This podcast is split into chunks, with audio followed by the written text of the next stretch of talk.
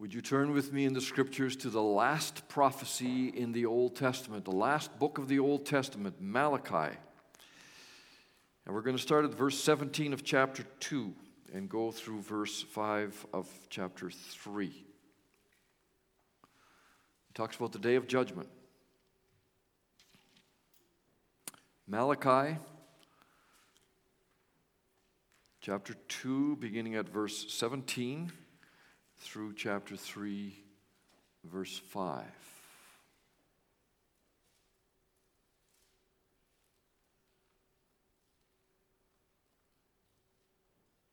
Where we read these words, "You have wearied the Lord with your words." How have we wearied him, you ask? By saying, all who do evil are good in the eyes of the Lord, and he's pleased with them.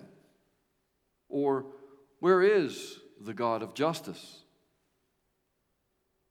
See, I will send my messenger who will prepare the way before me. Then suddenly the Lord you are seeking will come to his temple. The messenger of the covenant whom you desire will come, says the Lord Almighty. But who can endure the day of his coming? Who can stand when he appears? For he'll be like a refiner's fire or a launderer's soap. He will sit as a refiner and purifier of silver. He will purify the Levites and refine them like gold and silver. And then the Lord will have men who will bring offerings in righteousness, and the offerings of Judah and Jerusalem will be acceptable to the Lord, as in days gone by, as in former years. So I will come near to you for judgment. I'll be quick to testify against sorcerers, adulterers, and perjurers, against those who defraud laborers of their wages, who oppress the widows and the fatherless, and deprive aliens of justice. But do not fear me, says the Lord Almighty. The word of the Lord. Thanks be to God. The passage always makes me think of the Messiah and the bass who sings the song about who can endure the day of his coming. If you haven't heard the Messiah, you should be hearing it. It's a wonderful piece of music and reminder of the whole entire Bible story and the story of Christ. Brothers and sisters in Christ, Aesop, the famous fable writer, told one called The Fox and the Lion. I don't know if you're familiar with it. I'll tell it to you. Aesop wrote, "When first the fox saw the lion, he was terribly frightened and ran away and hid himself in the wood. Next time, however, he came near the king of beasts. He stopped at a safe distance and watched him pass by. The third time they came near one another. The fox went straight up to the lion and passed the time of day with him, asking him how his family were and when he should have the pleasure of seeing him again. And then, turning his tail, he parted from the lion without much ceremony." And you know that Aesop always had the moral of the story. And the moral of the story of this particular one is familiarity breeds contempt. I wonder if Aesop had the prophecy of Malachi in mind as he wrote his fable. Fear of God, familiarity with God. Who cares about God anymore? At first, distance, reverence, familiarity to the point of not even thinking God has any role to play in life anymore. Throughout the Old Testament, this story of Aesop kind of plays itself out. Throughout the Old Testament, there are stories of when God's people kept their safe distance and stood in awe of the Lord, or were terribly frightened of God, as the fox of the lion. In fact, the Jews of the Old Testament did not even dare utter God's name, and so they spoke about Yahweh, using a word without any vowels to refer to God. And you may remember when the cloud settled over the tabernacle or the temple or on the mountain at the time of the giving of the Ten Commandments signifying God's presence, no one dared come anywhere near. The Holy of Holies in the temple was off limits to people, with the exception of the high priest who could enter once a year on behalf of the people. And then when he went in, he usually went in with a rope tied around his ankle, just in case something happened to him. Because if something happened to him, no one dared to go into the presence of the Lord, and they would just pull him out by the rope. No one can just come into the presence of the Lord, all these stories told us, and come out alive. And remember when Moses went up the mountain to receive the Ten Commandments, he stood in the presence of the Lord. God allowed him to do that. And then when he came down and back to the people, his face shone with the brilliance of God's majesty, so much so that he had to cover it with a veil because people couldn't stand the presence of a holy God. So there were many times in the Old Testament when Israel trembled in the presence of the Lord God, quite aware that he was not safe, that he was holy, mighty, the creator, the king. And there were numerous times in the Old Testament that Israel's kings and the Lord's enemies trembled in the presence of the Lord. But at the same time, there were other times when they didn't seem to even care what God thought, or they didn't even seem to know that he existed. There were times when they took him for granted and gave him no respect, much like the fox and the lion. There's numerous stories throughout the Old Testament that tell us that God did some great deed for the people. He destroyed the enemy like Egypt in the Red Sea. He provided water and food, such as water from a rock and manna from the sky, to mention but a couple instances. And at first the people were awed, but before long it was no big deal anymore. They grumbled and rebelled and sinned and disobeyed. God said that he was the only God. And at first the people said, yes, you are the only God. But then Israel throughout the Old Testament prostituted themselves with other gods. And then there were all those kings of Israel and Judah who ignored the fact that they were anointed to represent the kingship of God. Instead, many did what was evil in the sight of the Lord and didn't live up to their calling at all. Numerous stories throughout the Old Testament tell us that there were times when familiarity bred contempt, and the people were not in the least impressed by God or even thought of what it meant to reverence him. And then over the centuries and into today, the stories continue. We're now in Advent. We're called upon to live in anticipation of the coming of the Lord. And this morning, Pastor Brian brought us to Luke 21 and the inconvenient words that Jesus spoke, calling us to be alert and to be prepared and watching for his return. And we were reminded, if you were here this morning, we were reminded not to be dull, but to be sharp and to keep our wits about us, lest the dissipation, drunkenness, and anxieties of life overwhelm us, as Jesus said. Or as Eugene Peterson puts it, lest we get dulled by parties and drinking and shopping. We're about to celebrate Christmas in a few weeks.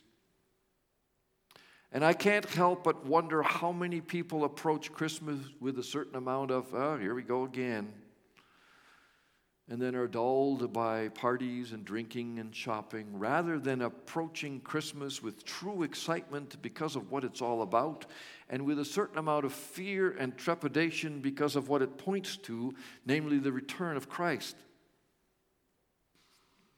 I suspect that most people approach Christmas with more of a sense of, here we go again, and if there's any dread, it may be about the heavy expectations for being together. Oh, we got to figure this out. We have to be at so-and-so's house, and then we have to be there, and we have to go to this party, and they got to be there, and I can't miss.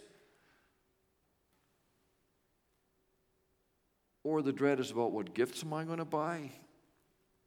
Or what about the debt that we're going to experience from yet another overindulgent season? How are we going to handle that. Now, I dare say some of these things because of what we experience each Christmas again. And we go through this every year. Every year we go through the same thing. And I wonder about it.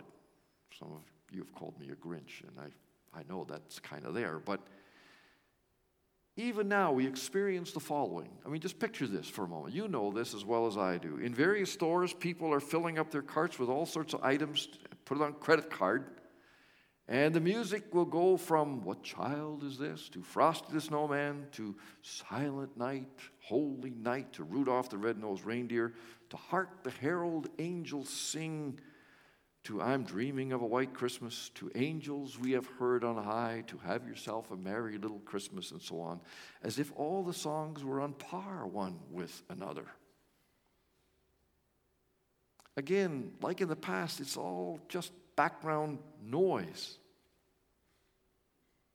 I distinctly remember one Christmas in a particular store, when I was still going to stores before Christmas, that the shoppers were exhorted to come and adore him, Christ the Lord, come to the courtesy desk for customer service, as if Christ the Lord were at the courtesy desk for the staff member to worship.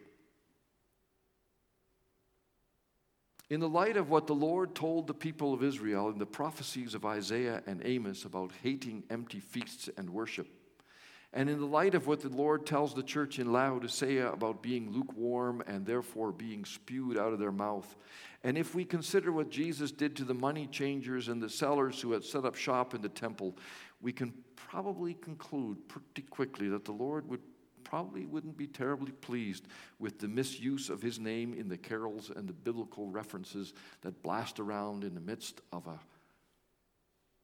consumeristic place.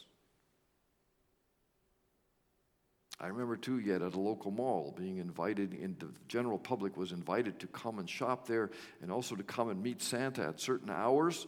And the background news for the ad was, "Oh, come, all you faithful." It obviously didn't fit, but it was merely used as a jingle, because that's, after all, a jingle that people associate with Christmas. And for many, the message of the songs and the biblical references, even read at Christmas, at public events, is mute. None of them seem to really speak. They're merely part of what the traditional Christmas is about. It's Christmas, therefore we do read all this stuff and we do all this stuff. And so for tradition's sake, they are included, which makes one wonder if we're dull, if we have become dull to the real full meaning of Advent.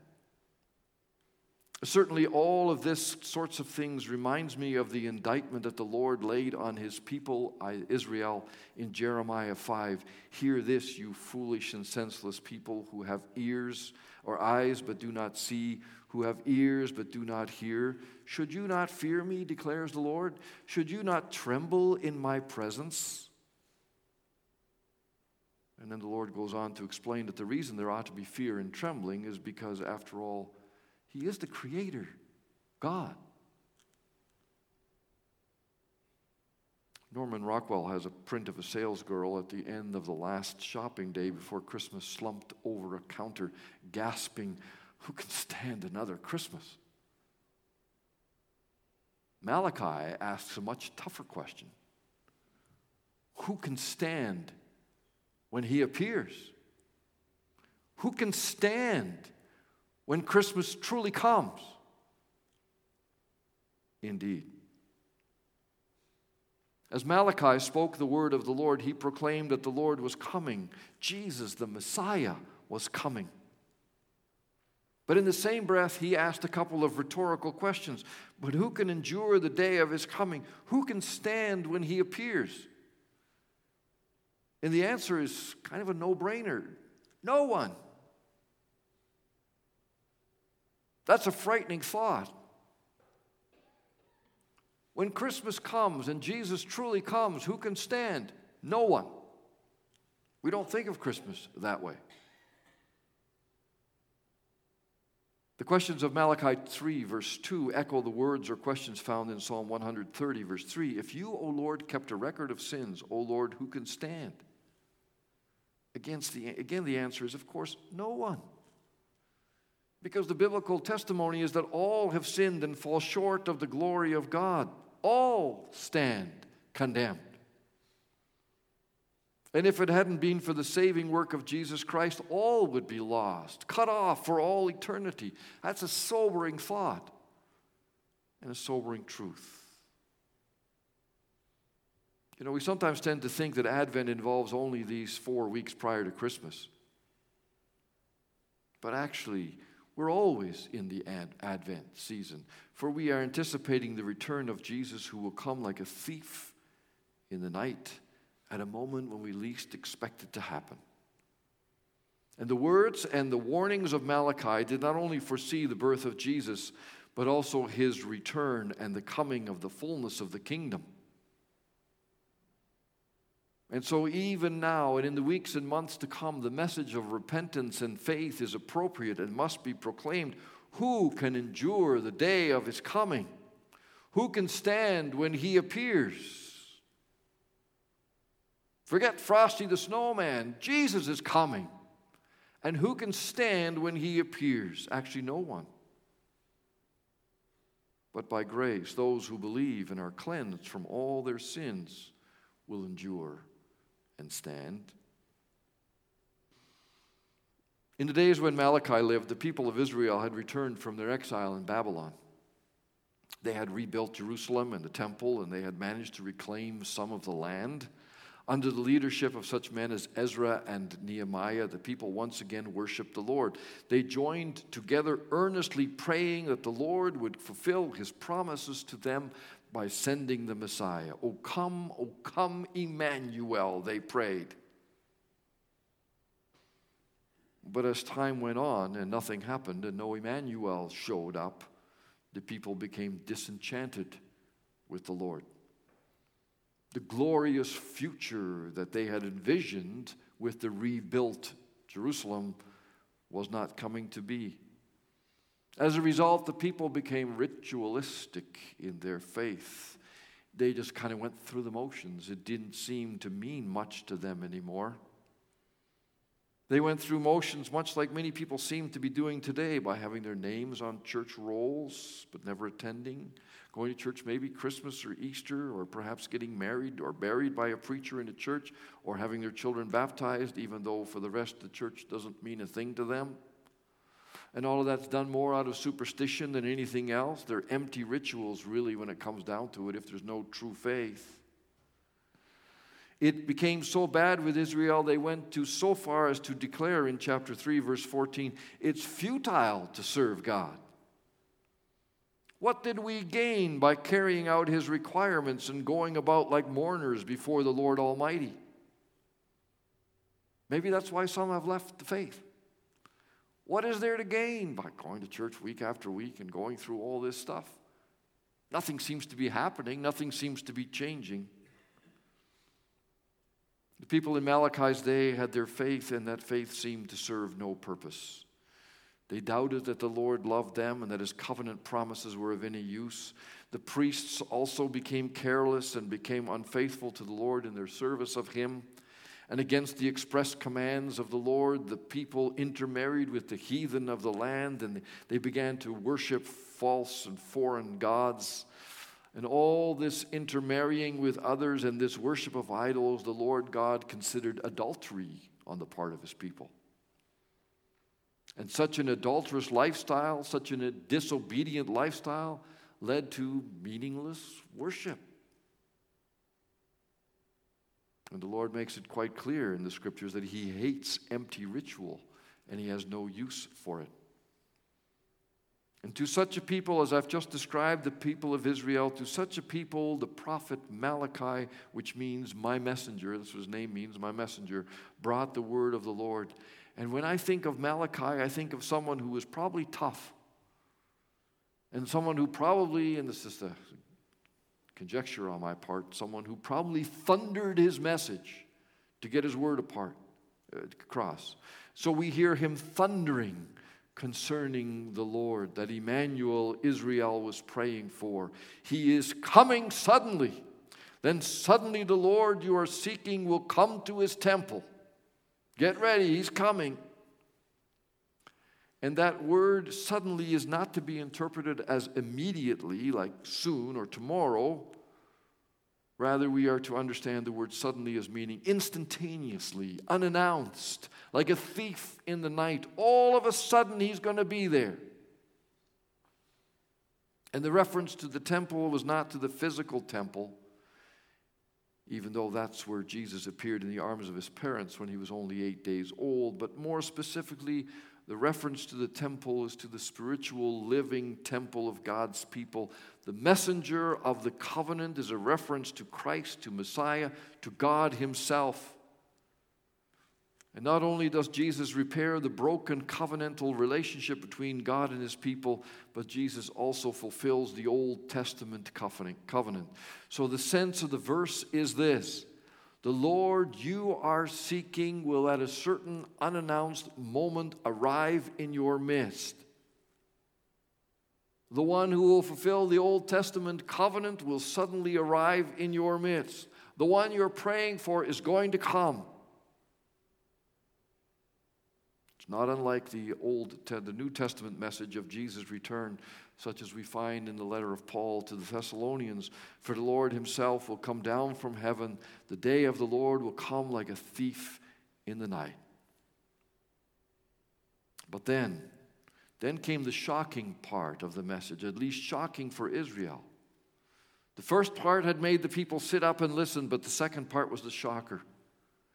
Emmanuel was going to come and restore Israel's old-time glory. This was true. But it wasn't about to happen just like that. Because this Emmanuel, whom Israel had been praying for, was not one who was just going to magically with his wand say, bang, everything is good again. No, he was going to come as a judge of both his people and the nations round about. Bygones could not just be bygones. The people's sin and disobedience had to be accounted for. And so for many people, this prayer for the expected advent of Jesus was not going to be a happy event. This was not going to be an event that people could just casually sit back and watch happen. On the contrary, this event was going to mean purification. This was not just going to be an event at which Jesus would take everyone on his knee and ask them if they had been good or bad and then reward them with a glorious future. Judgment would take place, as well as cleansing, because all have sinned and fall short of the glory of God. Look at Malachi 3. Verse 2, for he'll be like a refiner's fire or a launderer's soap. He'll sit as a purifier and as a refiner and a purifier of silver. Jesus was coming not to be cute for one day, not to hand out all sorts of goodies, not to fulfill everybody's desires and everything got in their wish list, but he was coming to cleanse, to purify, to refine. And that was going to hurt. And once that process had been completed, the people of the Lord would be presented to the Lord without wrinkle or spot, holy and blameless in God's sight. That's something, of course, that was accomplished through the perfect obedience of Jesus, all accomplished by grace. But those who do not obey, who do not believe, who do not repent, who do not know the Lord Jesus will be washed away, removed, separated from God's people, and they will go, as the Bible puts it, where there is weeping and gnashing of teeth for all eternity. It sounds horrible. Not something we want to talk about much. But it's part of the reality of this day and of Jesus coming again. It's part of the reality of what Christmas is about and of his return. The ancient temple was filled with all sorts of religious rites and prayers and chants and words. But in the days of Malachi, these were all meaningless and ineffective because they were not from the heart. You've wearied me with your words, said the Lord. I wonder sometimes what the Lord would say about how we carry on our daily lives. Who can endure the day of his coming? When John saw Jesus on the island of Patmos, he fell at Jesus' feet as though dead. And this is what he saw. I turned around to see the voice that was speaking to me, and when I turned, I saw 7 golden lampstands, and among the lampstands was someone like the Son of Man, dressed in a robe, reaching down to his feet with a golden sash around his chest. His head and his hair were white like wool, as white as snow, and his eyes were like blazing fire. His feet were like bronze glowing in a furnace, and his voice was like the sound of rushing waters. In his right hand he held 7 stars, and out of his mouth came a sharp, double-edged sword. His face was like the sun shining in all its brilliance. Such is the Lord, who has come and who will come again. As we read in Revelation 22, he who testifies to these things says, "Yes, I am coming soon." Indeed. We are anticipating the celebration of Christmas, and on that day we'll be reminded that Jesus came as a child in the manger. And since that first Christmas, the church joins in the prayer, "Amen, come, Lord Jesus." But don't be casual about it. Don't let familiarity breed contempt. Christmas is the celebration of the birth of the very one who is going to come to judge the living and the dead. And so live sharply in anticipation of his coming, and be prepared, for he is coming again. Who can endure the day of his coming? Believe on the Lord Jesus Christ, and you will be saved. Only those who are his by grace will endure the day of his coming, and nothing can snatch them out of his hand. There's something terrifying about Christmas. There's something terrifying about the gospel of Christmas. Something that we often don't really think about. But for the believer, there's also something very comforting about Christmas and worth celebrating. One of my colleagues once said, quote, "Our faith would be more vibrant and our convictions more fervent if we were more deeply impressed with the inexpressible holiness and greatness of our Savior."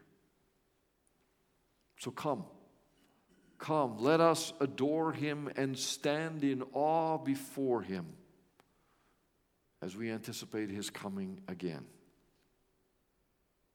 Amen.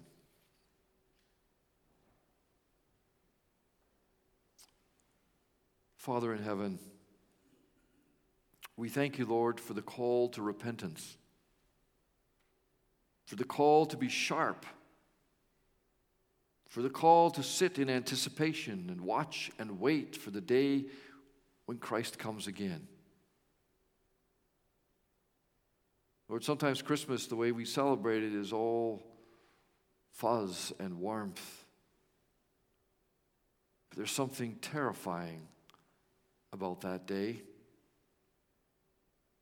There's something awesome about that day. There's something comforting about that day. Lord, we pray that we may truly understand who Jesus is, and that we may bow before him and adore him as the Lord of life.